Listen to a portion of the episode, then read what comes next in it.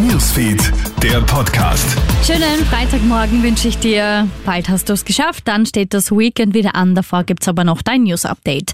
Ja, plötzlich wird die NATO-Grenze für Russland um 1300 Kilometer länger.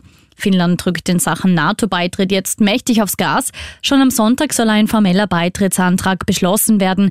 Und das wird Wladimir Putin natürlich gar nicht gefallen. Hochrangige finnische Politiker sind laut Zeitungsberichten davon informiert worden, dass Russland die Erdgasversorgung bereits heute unterbrechen könnte. Expertinnen und Experten rechnen mit weiteren scharfen Drohungen in Richtung Westen.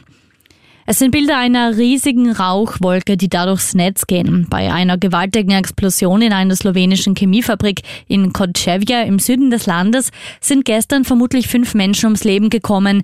Zwei weitere wurden lebensgefährlich verletzt. Slowenische Medien sprechen vom schlimmsten Industriebrand in der Geschichte des Landes.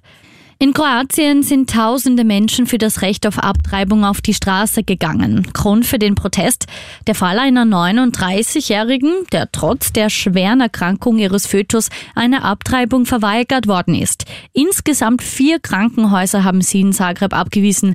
Der Fall sorgt landesweit für Empörung.